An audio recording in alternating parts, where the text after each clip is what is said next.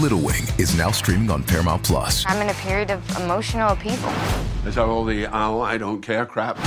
A little adventure Where are you going? I'm gonna steal a bird from the Russian pigeon mafia. Let's do it. goes a long way. Starring Brooklyn Prince with Kelly Reilly and Brian Cox. Life can hurt, but life is sweet. Little Wing, rated PG 13, may be inappropriate for children under 13. Now streaming exclusively on Paramount Plus. Greetings, humans. You have entered the Command Zone, your destination for all aspects of Elder Dragon Highlander. Enjoy your stay.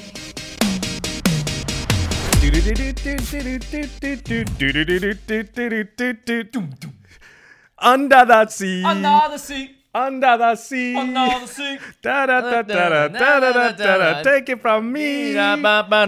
All day, out in the sun, they slave away. That's something or something. Something or something. Under the That's one of I think every, I think the most common answer to your favorite Disney movie is usually that. Or Aladdin. Or Aladdin. From our yeah. generation, or I guess Yeah. you're a different generation than me, maybe. Uh, an- anyway, yeah, from our age group, I'd say. I'm personally not a fan. Of Little Mermaid? Yeah.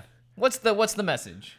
Josh, you're not good enough as you are. You should change to something else to have a happier life and give up your old one. Like what? Not No, doesn't she learn to appreciate her old? No, she really doesn't. as a human. yeah, she really doesn't. That's a good point. That's a good point. That's a good point. I do think Ursula's one of the greatest villains though in all, all of Disney franchises. Especially that last fight scene. Oh my goodness. well, and she's a great singer. Yeah. Oh yeah. Yeah, yeah. Absolutely. How's it going, everybody? You are listening slash watching uh, the Disney Zone podcast. Just kidding. The Command Zone podcast. I'm your host Jimmy Wong. How's it? It's Josh Lee Kwai. Hey, hey, have you seen the new Game Knights episode, everyone? You should. You should. You should probably stop and watch it right now because we're going to talk about the deck that Jimmy played in that episode. Are we going to Yep. worry about spoiling the Game Knights Not thing? at or we're this not? point, The, no, the don't deck that so. um, spoiler alert. If you haven't watched Game Knights, I'm about to spoil it. So pause, go watch it, and then come back. Okay. I'm assuming everyone that's still here doesn't mind spoilers.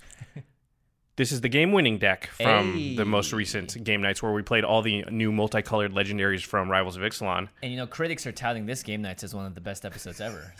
So. Critics' Choice Award. Uh, it is Kumena, Tyrant of Orazca. Jimmy Yeah. playing Simic. Yeah, for the first time, just pure Simic. Uh, I people are regarding this as potentially the best Merfolk commander of all time. I think it probably is. I think it's. I think if you put a couple of disclaimers around it, you can definitely make that case, and we'll talk about that at the end of the episode. But before we get into it, let's talk about the sponsors for the show: CardKingdom.com/slash Command Zone. That's the affiliate link to go buy your singles, to go buy your Kumenas, your Kumena sleeves, your Kumena deck boxes. Kumena, not cheap right now, as Not- it turns out. yeah, out. it turns out that this card being three mana and very powerful is actually great in standard, and I think it's gonna be Maybe modern even? Maybe yeah. Who I can only imagine that's the reason that it's like $24 right now. yeah, it's it's it's up there. But you know, all of the Rivals of Ixalan cards, lots of really great cards that we're gonna talk about some of them today. Go to cardkingdom.com slash command zone to buy it and uh, use our affiliate link. Yep, you're going to buy Magic cards anyway. If you use the affiliate link when you do, you're keeping the podcast and Game Knights on the air. The other way to support the show is by supporting our other sponsor, which is Ultra Pro. You know, Ultra Pro makes all of the themed stuff for every set. So every new set that comes out, Ultra Pro is releasing a bunch of new product that is themed to the new set. So I've got a Lenda here. That was my deck. Mm-hmm. Um, what is this guy's name? Angrath. Angrath. And then Kumena, Jimmy, you can get deck box and sleeves That's for what I this have. deck. And there's it's actually also really fun to whip out my Commander deck, and it's in the sleeves in the deck box. It's like, who am I playing? You know. I love that. Uh, that's one of the upsides of having Ultra Pro as our sponsor is that like when we do build these decks, it's like you get all the stuff. You get the playmat and everything too. So I like that. And the final way to support the show is directly on patreon.com slash command zone. In fact, we call out one lucky patron every single episode. And this episode is dedicated to Caleb, Caleb Tucker. Tucker. Caleb, you rock. You do rock. And also we are we are 5 episodes away from episode 200. we Oh, are crap. still we still have no idea what we want to do for that episode. We want to do something special, something fun. So if you have any ideas that is not live building a deck on the live stream, let us know in the comments, email us, tweet us, all that good stuff. Really do want some suggestions on what we should do for episode 200 because we're out of ideas. Yeah. Some somebody come up with something good, please. Uh, we always are looking for ideas anyway. So if you even have episode ideas, you know, just hey, hit hit hit, hit us up. All Okay. ideas are good ideas. Uh, I mean, all ideas are ideas. There we go. Okay. All opinions are valid, but it doesn't mean they're right. Okay, moving on. Kumena, Tyrant of Orazca. Now, this card uh, is very interesting because it has a ton of text, but it also has something that makes me very happy, which is Kumena is a card that doesn't have uh, a very high casting cost. And that, for me, is very important as a commander. We always talk about, hey, look, if your commander is a CMC 3 card, you should build your deck around that to get it out. You don't need signets as much in that deck necessarily because you're not trying to ramp out a 4 drop commander, which is what signets do. So, Kumena, uh, you want to read it, Josh? Has a lot of text. I do want to read it, but how do I bring up the. Um... Card text. Beep, beep. Oh, all right. Sorry, I'm still learning how to use this new app that we're going to use to Josh. read cards on it. I'm not texting. I'm reading the cards. Okay. Kumena, Tyrant of Orazca, legendary creature, a Merfolk Shaman. It costs one green, blue, so three mana total for a 2 4. It has a bunch of text, three activated abilities. One is you tap another untapped merfolk you control, and Kumena can't be blocked this turn.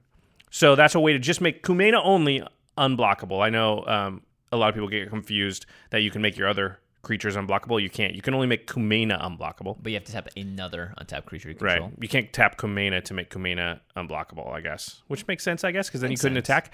Um, you can also tap three untapped merfolk you control to draw a card. Now, this one you can tap Kumena as one of the three Yeah. merfolk. So you just need two other merfolk with Kumena to draw a card. And then you can also tap five untapped merfolk you control and then put a plus one plus one counter on each merfolk you control.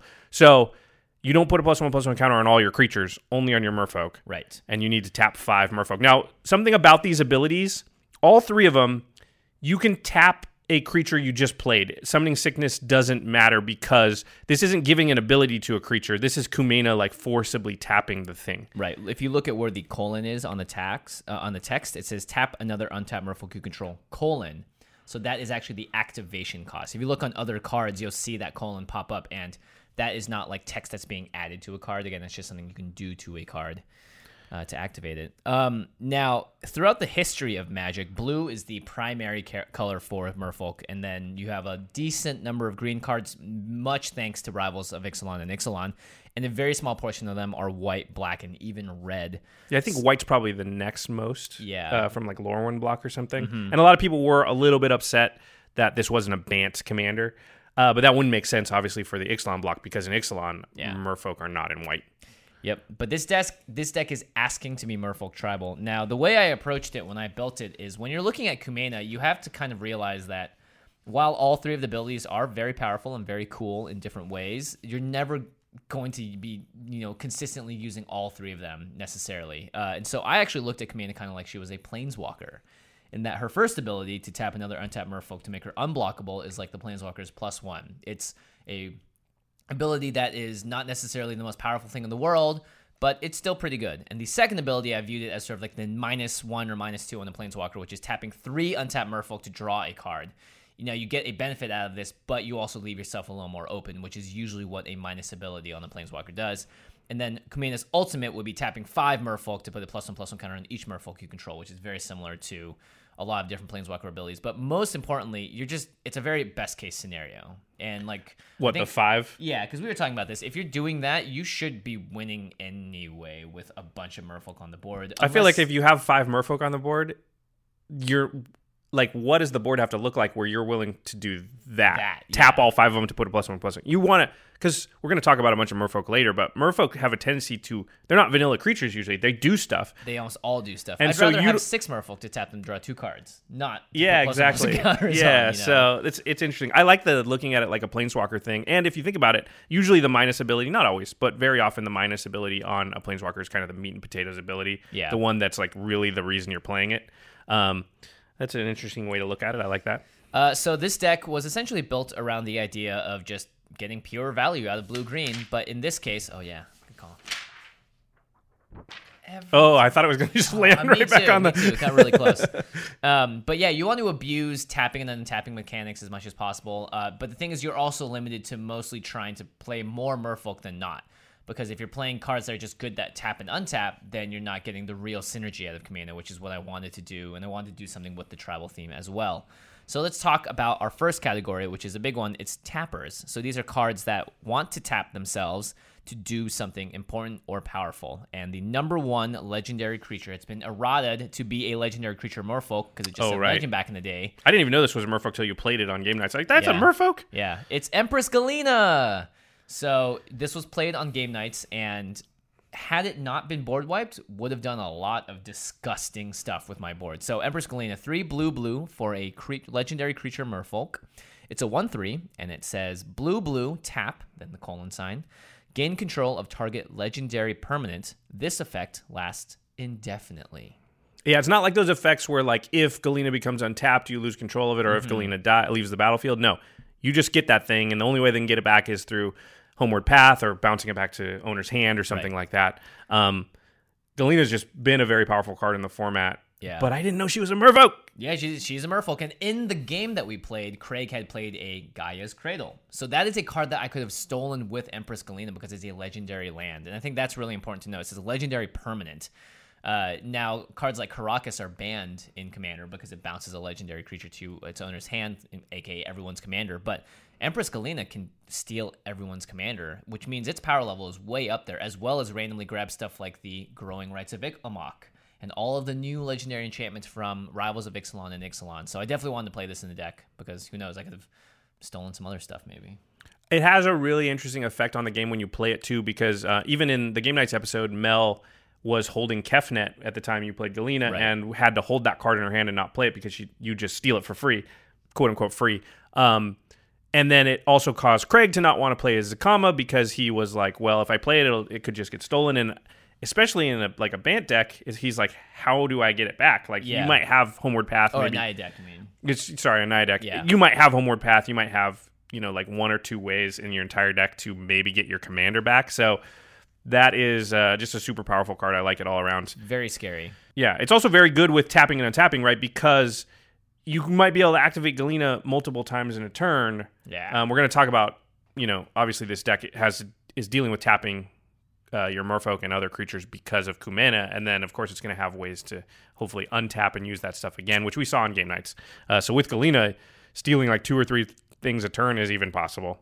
Disgustingly possible. Yeah, I have her in my Tim deck, and she's really really good. Oh, nice. That's a good Yeah. point. Yeah, that's a good call. Uh, okay, the next card on your list is a card that did so much work in the Game Knights episode. In fact, if I were to point to a single card that won you the game, it was this card. Yeah, this may be the most important card in the deck, actually. It's so good. Um, it's called Surge Spanner.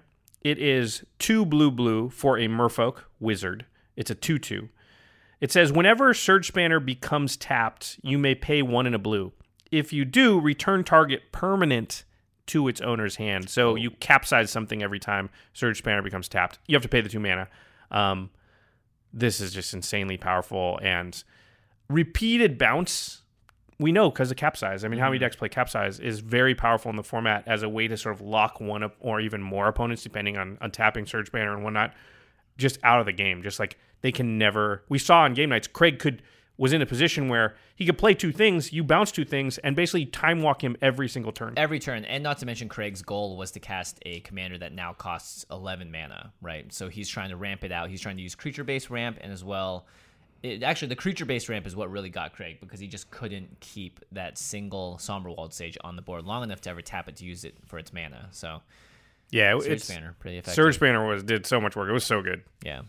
Uh, two other tapper cards that are just general value cards and happen to be Merfolk as well are Merfolk Looter, which you can just tap to draw and discard, and Enclave Cryptologist, which is a level up creature that you can.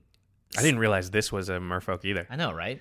But you start So tapping good. the you start tapping the Enclave Cryptologist to draw and discard, and at a certain point, it just taps to draw a card. So these again are both creatures that want to be tapped and specifically want to be untapped, so you can use their ability a lot later on.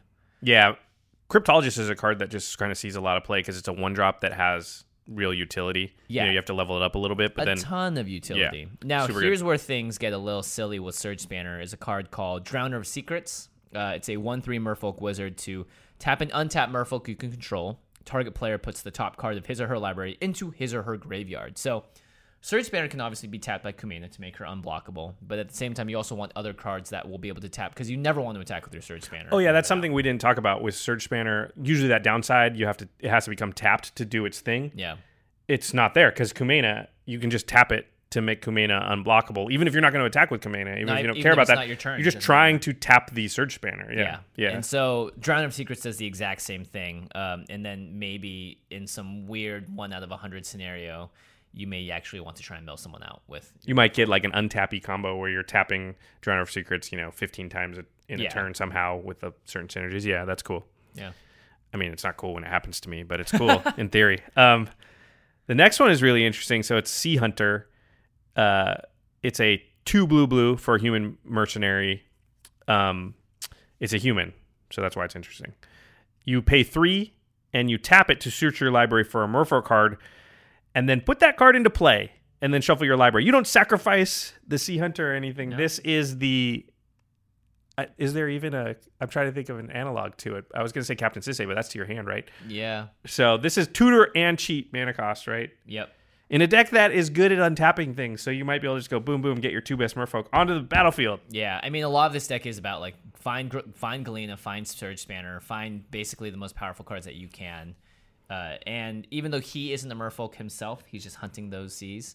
Uh, being able to untap it, even just having this there and being able to do it once is pretty good too, because the deck doesn't play that many. My deck doesn't play that many tutors. You could um, obviously run like the whole Green Sun Zenith package and stuff, but I wanted to keep it very thematic and very much in the world of. All right, well, if we're gonna go for Merfolk, we're gonna find things that want to go for Merfolk. Yeah, this card says merfolk on it, so Yeah. that's pretty good. Yeah. Um, the last card we have in the tapping category is one that has just been a consistent all star across Game Knights. I'd say it's one of the just best cards for Commander ever made. It's on the staples list now. I think. Yeah, uh, if we had to do another top 10 green list, I think I'd put this on there. I think I, I think I did. I think we did. Maybe we did. This episode is brought to you by Paramount Plus. Get in, loser! Mean Girls is now streaming on Paramount Plus. Join Cady Heron as she meets the plastics in Tina Fey's new twist on the modern classic. Get ready for more of the rumors, backstabbing, and jokes you loved from the original movie with some fetch surprises. Rated PG 13. Wear pink and head to ParamountPlus.com to try it free. Anyway, Let us know. Cryptolith Rite. One and a green, it's an enchantment. It just says creatures you control have tap. Add one mana of any color to your mana pool. So not only is this going to fix your mana if you're in a multicolored deck, but it also just turns every single one of your creatures into a birds of paradise, minus the flying. so good. Yeah. Uh, so it's incredibly good. Yeah. Plus the creatures that want to, we saw on Game Knights, Mm-hmm. things like Surge Spanner that wants to become tapped, actually now taps for the mana to activate its own ability. That gets nuts. yeah, so you're tapping it, giving yourself a blue or a mana to pay for the colorless, uh, and boom, you have one and the blue, just costing one now, usually for the most part. The And- Enclave Cryptologist can use its mana to level itself up. Yep. Uh, Lots so of good. combos. So good. Um, now let's talk about things that untap. And this is one of your favorite cards, actually, Kiora's follower. Yeah, I love this card. It's just one. It's just a blue and a green for a two-two. You can tap it to untap target permanent. It's so good. It's Permanent. so. permanent. That's I love seeing the word permanent. This is another like almost staple card For Simic, Because- for sure. because we have yeah because we have so many mana rocks and things. Even if you're not running a deck like yours, Right. where you have tons of things that want to tap, so untapping and using them again, like Empress Galina, Surge Spanner, is very powerful. But even that, just your Mana Vaults, your Basalt Monoliths, your Mm-hmm. it more expensive, your Grim Mono- Monoliths, even Sol Ring, like those Yeah. types of things, even uh, Temple of the False Gods. There's so many things in a normal deck that Kiora's follower wants to untap. Now, in this deck, you'll also want to untap all your creatures. You know, that can be. I mean, you were doing it on Game Knights. It I allowed your mana vault. yeah, and it allowed your Surge Spanner. That was why you were being able to to basically time walk Craig every turn. Yeah. So Sorry, Craig. That was brutal. Zacama, scary. What do Very you want? scary. Yeah. Uh, now let's talk about a couple of the Merrow cards. Uh, they are uh, some of my favorite untappers. So Merrow Reejerey. I never know how to pronounce this. Regery. Mirror Reader, yeah. Mir mir mir Marrow mir Marrow. You had it. You had it. Merrill. Uh, two in the blue for a Merfolk soldier. It's a 2 2. Other Merfolk creatures you control get plus one, plus one. So it's a Lord, which is pretty sweet. But whenever you cast a Merfolk spell, you may tap or untap target permanent. What? It's uh, you know I always Doesn't forget need to be about the creature, tap the part. You Yeah. used it to great effect on uh, Right. Game Knights where you were actually like, oh, I'm gonna I'm gonna cast a Merfolk, untap this thing, then I'm gonna cast another Merfolk, and actually tap down one of your blockers Yeah. So I could kill get you. Get in for the damage. Yeah, I love the Merrow cards. Uh, there's also Merrow Commerce, which is an uncommon from Lorwyn, and it just it's a one in the blue enchantment that just says at the beginning of your unstep, untap all Merfolk you control. So It's kind of like. Seedborn Musey. Yeah. Yeah, definitely. That's a good point. Uh, specifically for creatures, but So now you get two Seedborn Muses in your deck. It's not the same, I know. It's not all your stuff. But when uh, you're tapping, I didn't even play Seedborn Muse in this deck because I didn't need it. when you're tapping, you know, that way you can just like, oh, I want to draw a card. And now I'm going to untap and now oh, I can draw another card. Yeah, That kind of thing. Yeah. yeah. So I like Merrow Commerce quite a bit. Um, Oh, well, next one's one of my favorites. Also, you know, this deck tends to have a lot of my favorite stuff because untapping and untapping things is like my favorite thing in Magic. Yeah. That's why when during Game Knights, I don't know if you can tell if you ever cut away to me, I was just jealous. Everything Jimmy was doing, I was like, I want to be doing that stuff. That looks like so much fun. Uh, so the next card is Minamo School at Water's Edge. It's a legendary land. It taps for a blue, or you can play a blue and tap it to untap target legendary permanent. So Galina's a legend, Kumena obviously a legend. There are some other legends in the deck, and that's just like you know basically costs you two mana to untap something. yeah, and it and it taps for blue mana as well. It comes in. It doesn't cost you anything to play that over an island, anything, really. And yeah. it comes in untapped. It's just, I mean, obviously it's low on the pricier side because it's a very good card, but yeah, it's it's very good in this deck specifically. All right, so that's sort of the tapping and untapping package. Now, obviously, you can add in more or less of these as much as you want. Obviously, we all there's a what was the cycling card that untapped from? There's one from Amonkhet that was an untapper. Oh uh, yeah, the vizier, The Vizier of. of, untapping. Uh, I'm pretty sure that's what t- something wins. Maybe I don't know. Yeah, and then there's everyone's favorite, your favorite card. It's a blue card. It untaps cards. Fate Stitcher. Fate Stitcher. Yeah, but it's not a Merfolk. It's not Merfolk. Seedborn Muse, I think, would be worth it in a deck like this. Yeah, that's going to untap everything. Yeah, and you want your lands as Yeah. well for something like Surge Spanner. For instance, if I had Seedborn Muse out, that nothing would have existed on that board. we immediately lose if you ever Yeah. play it. Like Yeah. you bounce everything, and Surge Spanner can bounce lands. Yep. That's the thing. It's permanent. So if you can Seedborn Muse or Surge Spanner and some of these combos going on, pretty easy. Just like you have nothing. Not you don't even have lands. Yeah. Pretty, Yeah. pretty Yeah. intense. All right. This next category is called Tribal Till I Die Bowl. I uh, that was the best part of this outline so far. There's nothing. Didn't see that still just Tribal now. till I die bowl. Um, there are obviously tons of really amazing tribal cards that have come out in the past. I don't know, half year now, almost almost a little longer than that. And I mean, we've really been in a tribal um, just mode era while, yeah. era of Magic. I think. Ixalan's Yeah. very much tribal. The last commander set was very much tribal. Uh, so really exciting stuff though, because it just gives you so much more support to do things that I think are a little more on the at the potential of sounding offensive uh, casual side of things. I Mm-hmm. think tribal decks are really fun and they're really thematic. It's not something that I would never na- ever naturally gravitate towards. Like I built a Neheb Minotaur deck with like two Minotaurs in it. Um, just because it's for me the exciting part of Magic isn't about playing a tribe, even even if I love that tribe. But if you are a professor out there, if you are, you know, someone that loves Merfolk or whatever tribe have you, there's going to be a lot of support for you. And one of those great cards is Herald's Horn. Oh yeah, you you did a lot of cool stuff with this too. This, yeah, I mean, I'm maybe I'll just play Simic every time now. Now you know why I do that. I yeah, it's just like you get to have turn, you get to play Magic and have a real turn. You get to have those turns that everyone looks at you and goes like, when is that person going to be done? what did you do? How many cards do you have now? How does you have Yeah. a million things on your board? When someone takes out their phone when you're on your turn, you know you're doing it right. Uh, so Herald's Horn's a three drop artifact. It says, as Herald's Horn enters the battlefield, choose a creature type. Creature spells you cast of the chosen type cost one less to cast, and at the beginning of your upkeep, look at the top card of your library. If it's a creature card of the chosen type, you may reveal it and put it into your hand. There are obviously lots of great reasons why this is especially good in the Merfolk deck. You want to save mana, right? If you're using Empress Galina, Surge Spanner, both these cards have you All decks extra- want to save mana anyway. Like, yeah. Right? But a lot of these cards, like Enclave Cryptologist, they want you want to be able to pay less for other things, so you have more mana to put into those kinds of cards. So the upside of, of course, upkeep looking at the top card of your library, and if it's a creature Merfolk, you get to draw it, is really, really good. Because I'd say I drew probably five or six extra cards that game from this card alone. Obviously, it was paired up with a Divining Top, which Yeah, once you pair it up with a little bit of library manipulation, it's super good. But it's even good if you just happen to have like 20 or 25 of a tribe in your deck because Yeah. I've I've gone down on the rating of Scroll Rack over time, and this is the exact kind of card that I would play with Scroll Rack in a, in a Merfolk deck. Yep. Because you're actually gaining cards and you're drawing cards back and selecting and really changing the top of your deck to fix it. yep. Um, so yeah, Herald's Horn from the last Commander set, amazing. I think it's almost a must include in tribal decks now. It has to be a Mustang. I, I there might be Even tribal decks that are making that- like more tokens or the cards aren't don't say the tribe. Oh, right. Mm-hmm. Like soldiers maybe wouldn't want it, but like as long as you've got a you know, like I said, I think if you're at like somewhere around 25 of a certain tribe, then it's totally worth it. Because even if it's just going to draw you a card like one in two turns I or would say something, even twenty. It reduces cost of creature spells. Yeah, it's true. It's a really good- type too. So like it does so much stuff. yeah, it's it's kind of like a three mana rock Yeah. almost. Yeah, yeah. Uh, for all your tribal stuff too. Yeah, that's a really good point. Um, another card you have listed under the tribal till I Tribal till I category. I just want to say that. Uh, sea Seafloor Oracle, two blue blue, two three Merfolk Wizard. It says whenever a Merfolk you control deals combat damage to a player, draw a card. This is from this is new from Rivals of Ixalan. Yeah, it's brand new from. It's Yeah. actually really exciting that they included this in there. Um, there are other cards that have this effect, but not at this cost. Yeah, and also like this one's templated, and some of those other cards probably are too, where if you hit with five Merfolk, you draw five cards. Right. Some cards say some cards are templated in a way where it doesn't matter how many. once, yeah, yeah. you, you get one draw total. Yeah.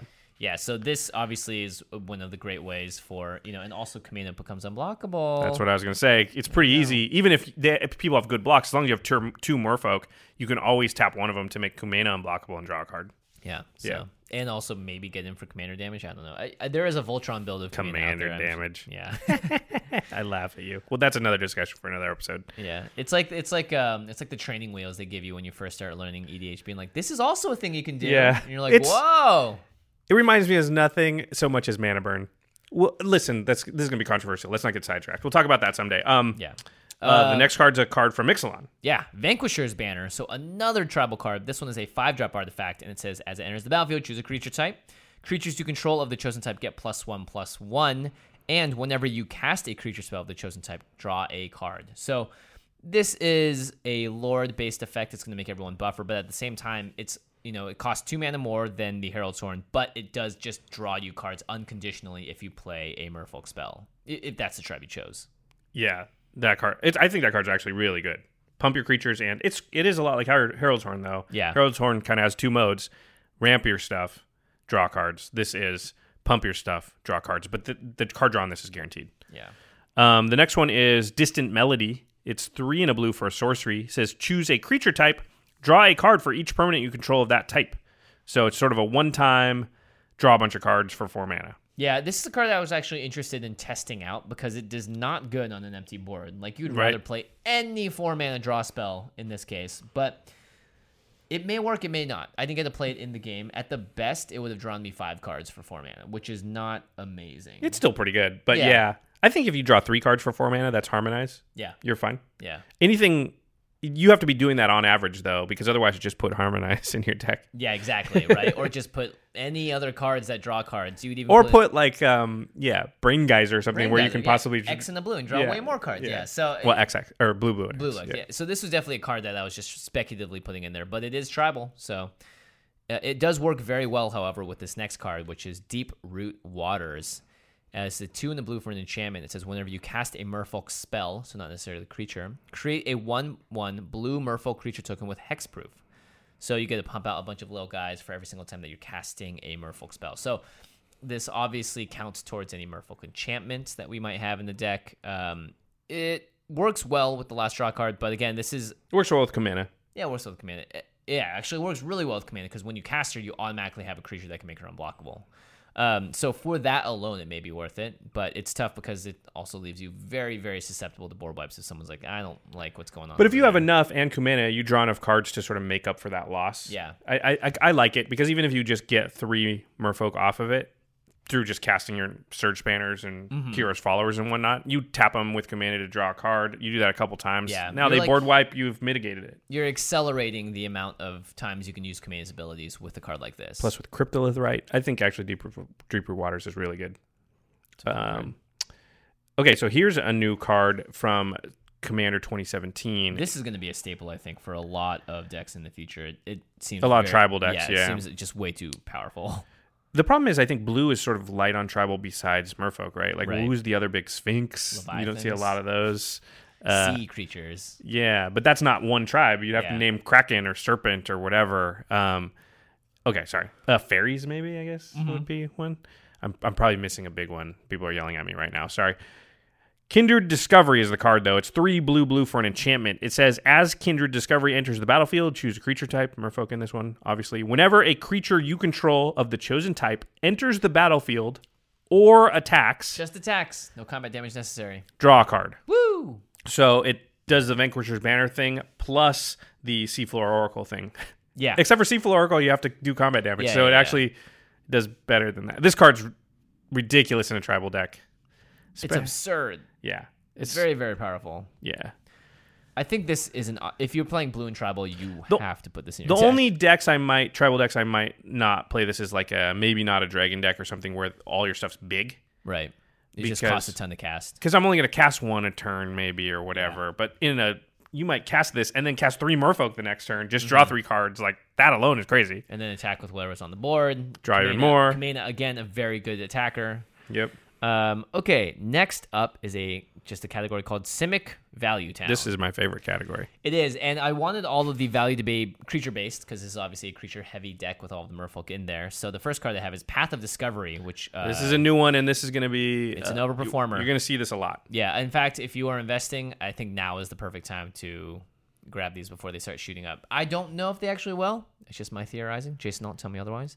Three and a green. Yeah, I don't think this is playable in standard, so I don't think there's any reason to grab Yeah. it right now. But before, rotation. well, I don't even know. I don't. We got to ask Jason. I don't want to give people bad information, but what I will say is I agree with you. This is going to be a big card in in the commander format. You're going to see it in creature decks a lot. especially token decks. Now, when it says three and a green for an enchantment, whenever a creature enters the battlefield under your control, it explores, and that's it.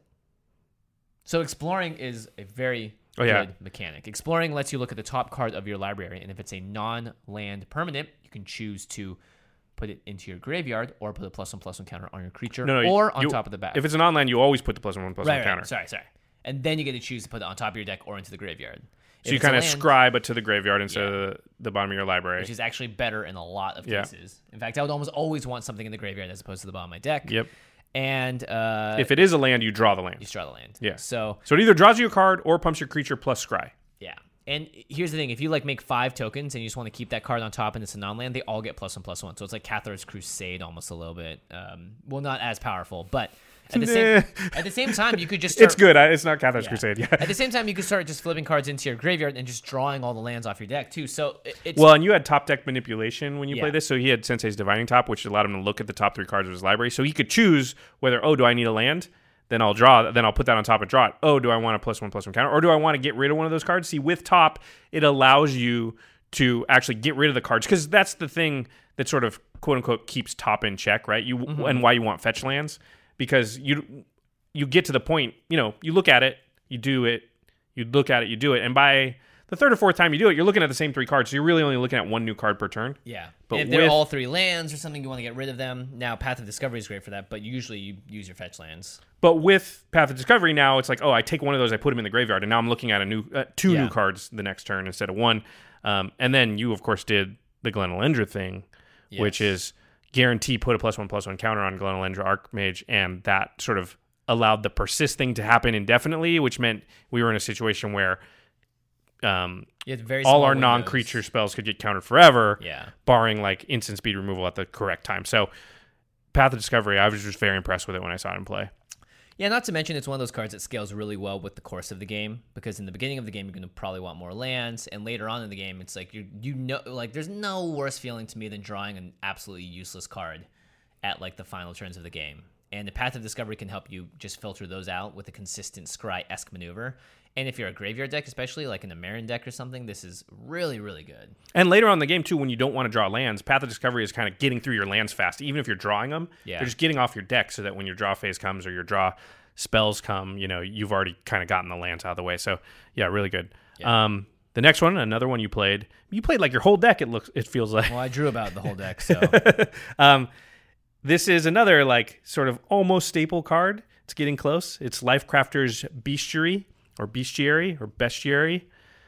I looked it up later, and uh, you can pronounce it a million different ways. So Yeah. they're like thank you English language. yeah, thank you. Uh, it's a three mana artifact. At the beginning of your upkeep, scry one. You just do that. And then whenever you cast a creature spell, you can pay a green. And if you do, draw a card. So all your creatures now draw you a card for one extra green. and you're scrying every single turn, which is adds up very quickly. Um, it may seem a little insignificant at first, but by the end of the game, if you scryed like seven to ten times, That's a couple of cards. yeah, it's a couple of cards. Uh, and again, it scales with the game, right? You're gonna need to know you're gonna need to have lands early, or you're gonna need to have a low drop early, and you can scry towards that result and not feel so bad about being like, oh, cool, Craterhoof Behemoth. I did not want to draw that on turn two. You know. And again, with Herald's Horn and things, you do just want to know the top of your deck. That's another thing we didn't say with Path of Discovery. You can kind of do that same thing. Yeah. So, yeah. Sorry, not turn two, but like turn four, maybe. Um, okay, next up we have Novijen, Heart of Progress. This is a really there are two lands that we're going to talk about, and this one uh, I've seen you use to great effect before. It's a land that you can tap to add one to your mana pool, or you can tap a green and a blue to tap it, and then put a plus one plus one counter on each creature that entered the battlefield this turn. Not to mention, you can do this on other people's turns. For instance, if I had this out, I could have done this to your uh, your giant Oh, yeah. of, of uh, vampires. They may all be 12 tails. It would have been sweet. Um, but yeah, you know, you're making tokens in this deck. You are you are creating a lot of value. You should be ramping pretty hard too. So there's a good chance to be able to drop a lot of stuff on the board and make them all buffer and beefier.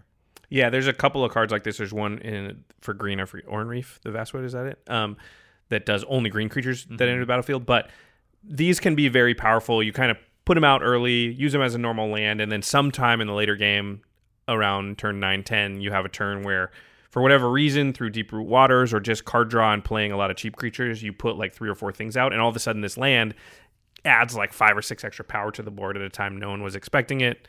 Uh, can be very good. This next one is absolutely a Simic staple and one of my favorite cards in the format, Alchemist Refuge. To land, you can tap it for a colorless mana, diamond mana, or you can tap a green, a blue, and Alchemist Refuge, and it basically gives you Vedalken Orrery for that turn. You may cast spells this turn as though they had flash. There's a colorless version of this that's similar. It's called Winding Canyons. Yep. Um, but it's only creatures. This lets you turns all your sorceries into instants. I love this card so much. I, I, I think I just want, went like a couple years ago and just bought like 20 of them. so the, the cost to do it isn't that bad either. Now, obviously, if you have a Vedalken Orrery or a Leyline of Anticipation in your deck, it does this effect as well. But it's still there's almost no reason not to include this in your deck. Plus, a lot of times it just gets people. People forget to look at the lands on the board. Um, there's already so much going on in the commander game. Just being like, sorry, I'm going to give this flash, and you can't do anything about it is very, very powerful. I mean, once you have enough mana and you can afford to sort of be reactive, you can do the Vedalken Orrery thing and just not do stuff on your turn, Right. And make the reactive plays, and that that gives you a much better chance of making the correct plays because you're not guessing what other people are going to do. You're actually seeing what they do and then responding. Right, right. Yeah, I love this card. Um, our last category is trying it out. So, in hindsight, we can take a look back now at the episode of Game Knights and see which of these cards that I was trying out would have affected the game, um, even if they weren't played, and how much they would have affected the game. So, the first card is Mirage Mirror. I've been wanting to play this card forever. I just haven't drawn it yet. It's an Hour of Devastation rare. It's cost three mana and it says two, pay two. Mirage Mirror becomes a copy of target artifact, creature, enchantment, or land until end of turn. So for two mana, you can copy pretty much anything on the board except for like planeswalkers Or legendary or stuff. legendary. Yeah. I mean, you Um, can. Well, it's on, just gonna. on your side. Oh, that's a good point. You can. Yeah, yeah, that's a really good point. so in this game, this might have been able to copy a Gaea's Cradle. Seems pretty good. that would have been sweet Yeah. for you at certain points. I mean, Yeah, yeah, totally. um, it would have been good to copy. I think any number of my enchantments or uh, artifacts. Um, maybe having two of a Lifecrafter's Bestiary means you scry two every turn or something. I don't know. Well, when no, because you'd have to do it. No, there's no way to do it, right? Because Yeah. the beginning of your upkeep Well, has already happened. You get an automatic two free mana if you copy a uh, a mana vault with this. Yep. Yep. Because it's going to untap no matter what at the beginning of your next turn. Wait, is it two mana or one mana? Uh, you get free one mana because you pay mana. two and then you tap it for three. Right. Um, so I think creature wise, Vorinclex would have been a pretty good target Yeah. uh, to at least serve up Craig's own medicine to himself. Because then, Yeah, you'd have to do it on his upkeep, but yeah, Yeah. you just do it. but all your lands are going to tap for double that one time. So maybe that's the explosive turn that you need. The thing about Mirage Mirror is that it's you can plan your deck so to take advantage of things, but it's also one of those cards that when you have it in play, based on what everybody else has played, there's going to be in the moment weird combos that pop Yeah. up where like, oh, if I do this, then all of a sudden like this this crazy combo is going to be put together that I never could have planned because it's based on stuff you've played and I've played. yeah, and Yeah. never in combination with each other. Yeah, and because it it's specifically because it copies lands and enchantments, uh, and like the the array of stuff it can copy is so big compared to your normal clone. Yeah. Um, yeah, it's a cool card. This next one you played, but it was so late it didn't matter. But I do think it's really good in the deck. It's Harvest Season. It's two and a green for a sorcery. It says search your land, or sorry, search your library for up to X basic land cards, where X is the number of tapped creatures you control, and then you put those cards on the battlefield tapped and shuffle your library.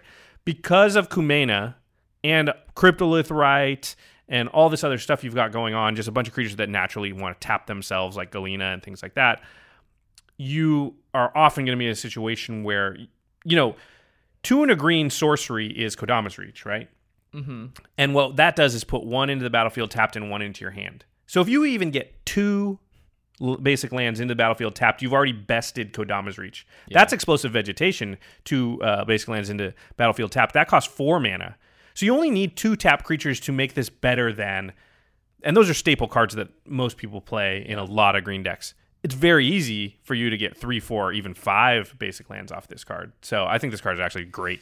And again, in a deck with Empress Galina and Surge Spanner, you're going to need a lot of blue sources if you want to satisfy those requirements. So it's it's very helpful to be able to get those lands in some way or the other. Uh, the next card that I tried that didn't get to get played is a brand new one from Rivals of Ixalan. It's Hadana's Climb, which is a legendary enchantment that's a flip land, so it's going to flip into a legendary land. It says at the beginning of combat on your turn, put a plus one plus one counter on target creature you control. Then, if that creature has three or more plus one plus one counters on it, transform Hadana's Climb. And Hadana's Climb flips into the Winged Temple of Orazca. By the way, Kumena is the Tyrant of Orazca. It's a legendary land, and it says tap, add one mana of any color to your mana pool. Cool. But one green, a blue, tap it. Target creature you control gains flying and power, where X. eh, Sorry. Target creature you control gains flying and gets plus X plus X until end of turn, where X is its power. So it gets flying and doubles its Yeah. sort of if it's a I guess if it's like a four two, it would become like a eight six, but basically doubles its power toughness. Not to mention the creature that you may be doing it to may have three or more plus and plus plus counters on it, so it may be a lot buffer. Maybe Um, unblockable because it's Kumena. The big thing for me is that yeah, this is this would have been good for Kumena. Uh, two four makes an excellent. Take a while though. yeah, it, it takes a while and it's pretty slow. If you know there are a lot more plus one plus one counter synergies in the deck, you could definitely flip this the turn you play it. However, I don't know if it's entirely worth it. But the thing is, I didn't have many flyers or other creatures in the air, so this is a way to jump over that. Yeah, I don't. it's I don't like it because it takes a long time to flip, and then, like maybe in like a a Vorel deck or something Mm-hmm. that's like doing that. But in this deck, like you don't have a lot of plus one synergy. You don't really want a lot of plus one synergy. Even once it does flip, it's not like it flips and then does something insane. Yeah. Like what's that do? It costs you four mana basically because you have to tap the the land itself and three other mana. Four mana basically to hit him for like what? Five more damage? Yeah. Maybe? It's- that is definitely not the the impressive Yeah. part about it. Yeah, I'm not I'm not a big fan of it. Okay, let's head on to the final discussion of this episode, which is whether or not Kumena is in fact the best Merfolk commander ever printed for Magic the Gathering. Now, the uh, the Do you mean for Merfolk Tribal? yes? So Okay. that's the that's the Because Thrasios is clearly here. the best uh, Merfolk commander. To use as a commander, yeah. But I think in terms of keeping it to a tribe, uh, Yeah. I think Kumena is the the best. But let's take a look at the other ones in case, uh, and you're gonna be surprised. A lot of these Merfolk, you didn't think they were Merfolk. Well, I didn't. The first one I clearly didn't know was a Merfolk until Yeah. you played it in the Game Knights. Empress Galina is a legendary creature, can also be your commander. However, don't think she's that powerful, being a mono blue commander that is Mono blue is the the best mono color. Eh, mono black might be, but I don't know. I think Galena decks. I've seen one or two in play, and and they're very powerful, and they warp the game really because yeah. If you're just stealing stuff, they force people to play not play certain cards or have answers. It's it's a powerful deck, but it's not a Merfolk deck. Yeah. Uh, having answers for her very important. Um, next up, we have the two partner commanders, which is Jori En, Ruin Diver, and Wait, Jori En doesn't have. Um, oh, you're right, you're right. Sorry, Jori En does not have partner, but Jorian N Ruin Is a Diver was- yeah, is a new Merfolk commander that came out, which is whenever you cast your second spell each turn, draw a card. Eh, no thanks. I've never even seen one of these decks because you know why? It's not that good. It's not that good. And Yeah. then there's also Thrasios, Triton Hero, which uh, Josh loves, obviously, in his uh, Vial Smasher, Smasher. deck. This is a top tier commander. This is a tier one commander. For When partner. when paired with something Yeah. else, it's, just, such a good effect. it's crazy. It's crazy. two-drop. It's- yeah, but it's not a Merfolk deck. It's a- like if you play a Merfolk in that deck, it's just coincidence. You don't care about Merfolk as a type. Yeah. Uh, Kopala, however, Now this would be a Merfolk deck. Yeah, this would be a Merfolk deck, but it is mono blue. It's one blue blue for a 2 2. Spells your opponent cast that target a Merfolk you control cost two more to cast.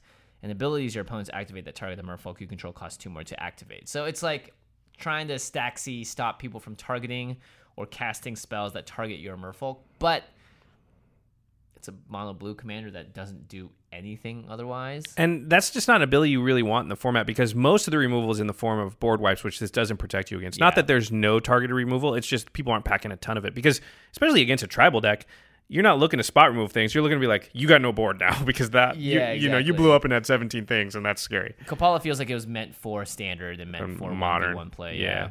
Um, another Merfolk, a Merfolk ally is Noyandar Roil Shaper. It's a four-four. This is one that surprised me. I was Yeah, like, for three what? white blue. I've thought for a while about building a Noyan Dar deck in one of my like hidden commander style because you really want green in this deck. Uh-huh.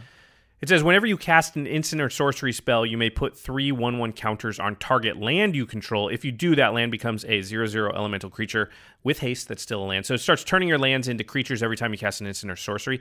That's a very powerful ability. It's just not in the correct colors. And I think that's, I think if Noyan Dar was in green, then it would be extremely powerful because now you're casting Kodama's reaches Uh-huh. and explosive vegetations and Skyshroud Claims and creating creatures when you do it. So, you know, ramping and making creatures is good. Yeah. Um, so they were smart not to put it in green, basically. Uh, Thank goodness. but this is not a Merfolk deck. No, it's it is its own deck, and I think knowing Dark decks are really fun because you obviously put your Dark Steel Citadels in there and make Yeah. indestructible creatures out of them. Uh, a lot of fun. Okay, uh, the next deck is Def. Next commander is 100% the deck. It's Prime Mm-hmm. Speaker Zegana. Did not realize she was a Merfolk. She costs two green, green, blue, blue for a legendary creature Merfolk Wizard. It enters the battlefield with X plus one plus one counters on it, where X is the greatest power among other creatures you control. And then when Prime Speaker Zegana enters the battlefield, draw cards equal to its power.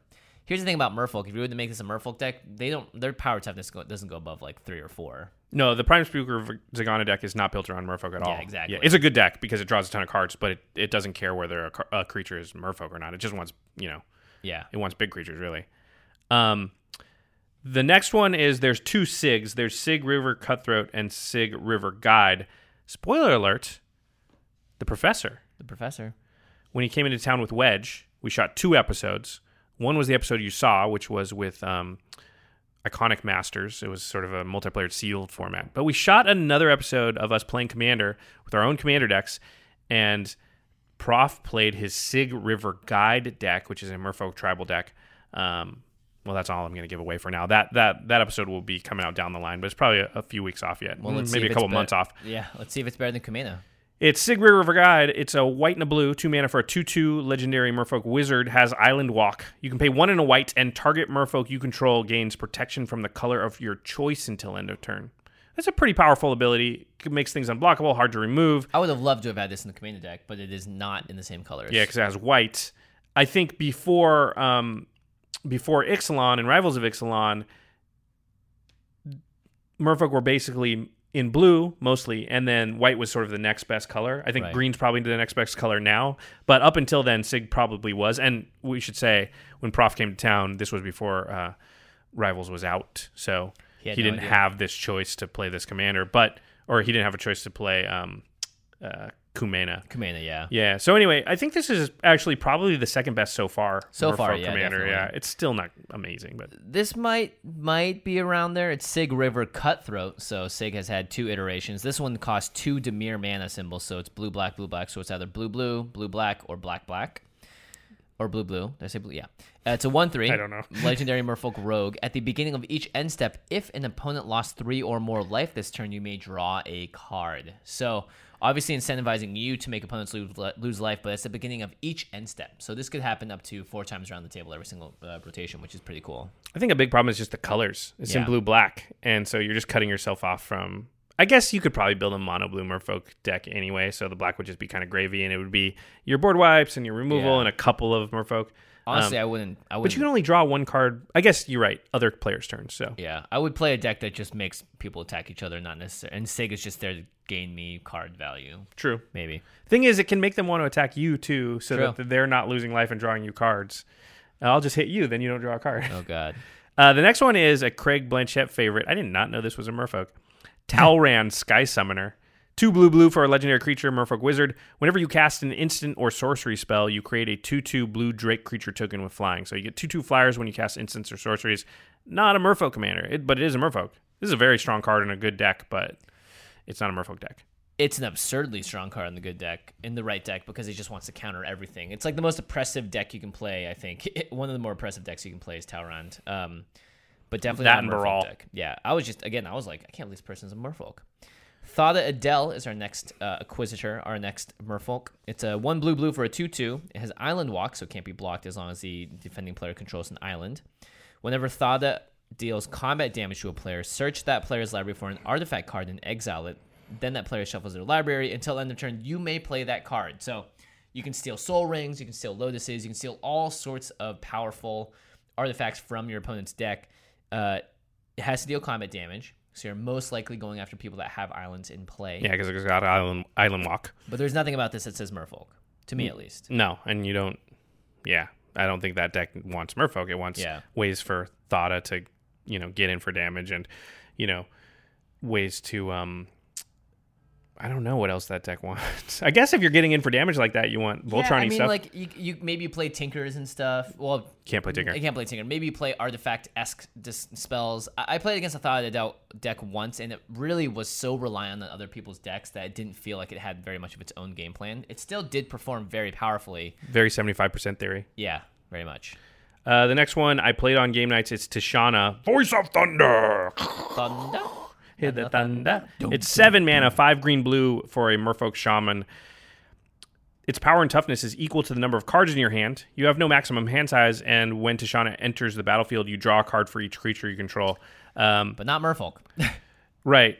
If mean, it said draw a card for each way. Merfolk, I think that would be a Merfolk commander. But Yeah. this one, you know, if you guys watch that episode, I built it as an elf deck because to me, they were way better at ramping into Sh- and having a lot of uh, creatures on the board than Merfolk yeah, were. you drew like eight, ten. I think 10 cards, yeah, from yeah. That one turn. So I've yeah. played it since and drawn like upwards of 20 cards with it. You Oh my know, gosh. where you just like play a million things, draw 20 cards, keep playing stuff. It's great.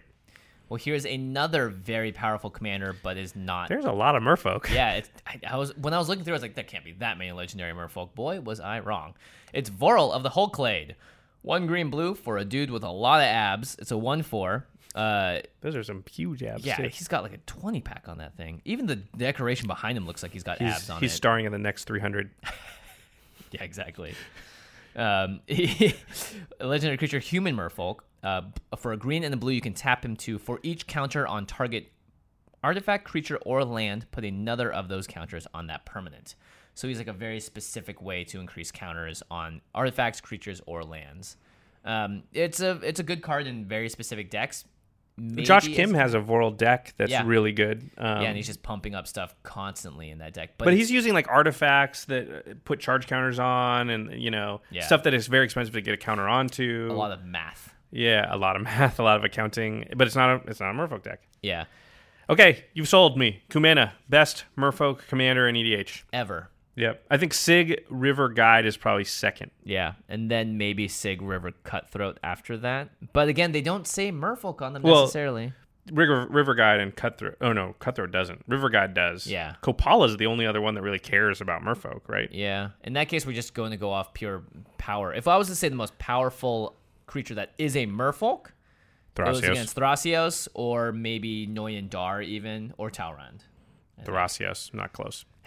Thrasios is tier one, man. He's ridiculous. He needs a buddy. Yeah. Maybe that's why he's so You, good. even if you just played him by himself, I think he's still amazing because you Yeah. just have to create infinite mana, then you win. you win the game. You automatically win. All right, to the listeners, what do you think about Kumena? Are there any other best Merfolk commander? Maybe any we missed, or do you think one of these ones we did talk about is better? better, yeah. Are there any cards we missed? How would you build the deck? I would like to know. Uh, I definitely think I could have put more shenanigans for untapping and tapping and really focus on getting cards like Surge Spanner out and then just recurring them over and over again, protecting them, recurring them, and just It felt like you were doing that. a lot of that though. Definitely not recurring them. I don't have much like get it back from the graveyard. True. For example. So like I think you could build in a little more protection, more counter spells, And green has like e-witness, regrowth, yeah. that kind of stuff. I think so. if you really want to make this deck the best it can, you would just focus on only getting Surge Spanner, Galina out, and making sure they can never get removed. And just cap, you lock. basically capsize everybody out. yeah, make an infinite mana capsize, Surge Spanner, tap infinite deck or something. Yeah, sorry, I was using capsize as a short for for um, Surge Spanner. Yeah. But hey, if you want to buy any of the cards that we talked about today, and there are some really good ones in there, Path of Discovery, awesome card, go to cardkingdom.com slash command zone. Again, they are the sponsor for this show. We're very grateful to them for years of great service, and they will provide you with some awesome service as well with some of the best and fastest shipping in the industry. And you can also find all of the Ultra Pro product there or at your local LGS, um, pretty much anywhere in the world. Ultra Pro, they make the deck boxes, they make the sleeves, they make the playmats, they make all the cool accessories that go along with the game of Magic. And it's fun to be able to s- sort of theme out your stuff. So, Ultra Pro, by buying their products, you're supporting the show and supporting Game Knights. We do appreciate it. All right, now it's time for the end step where we talk about something cool outside the world of magic. I have something cool. So, You uh, got something cool, Josh. a couple months ago, maybe longer than that, I talked about a podcast called Up and Vanished, which was a popular podcast at the time about a there was a documentary filmmaker who was actually doing one of these like investigative reporting of a cold case.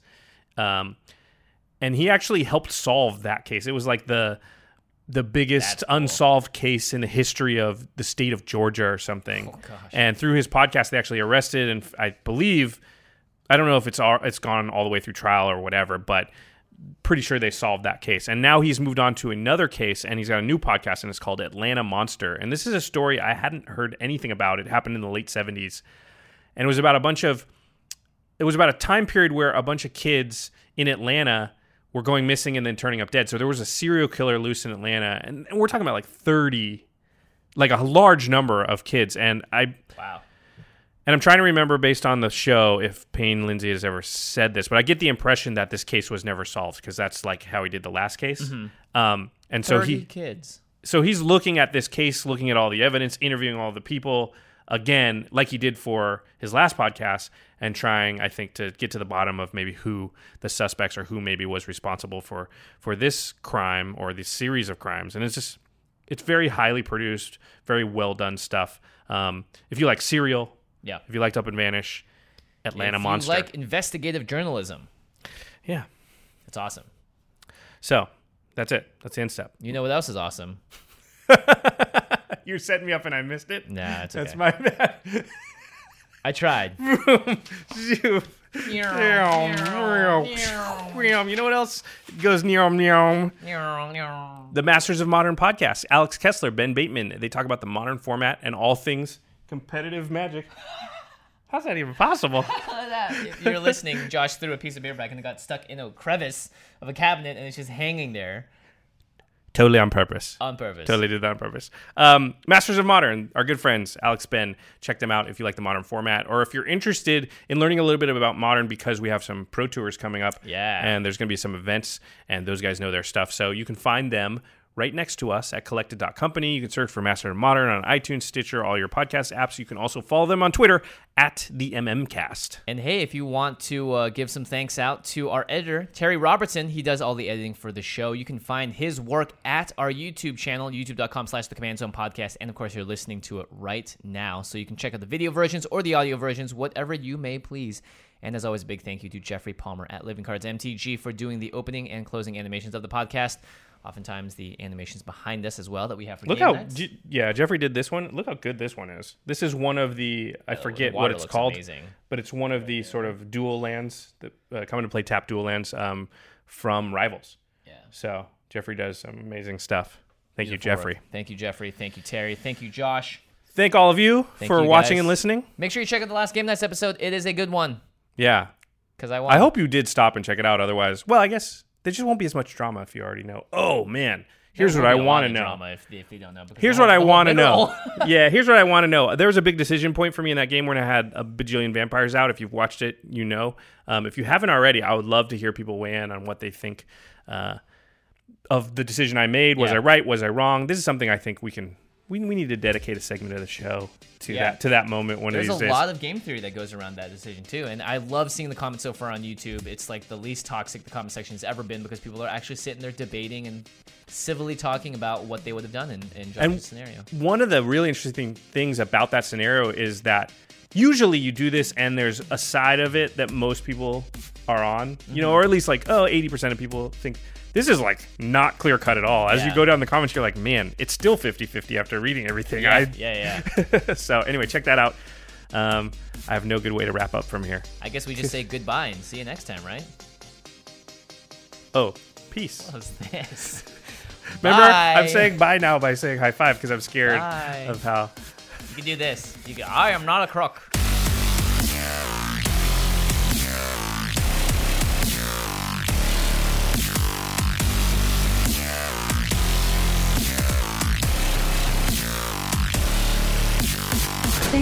For your attention.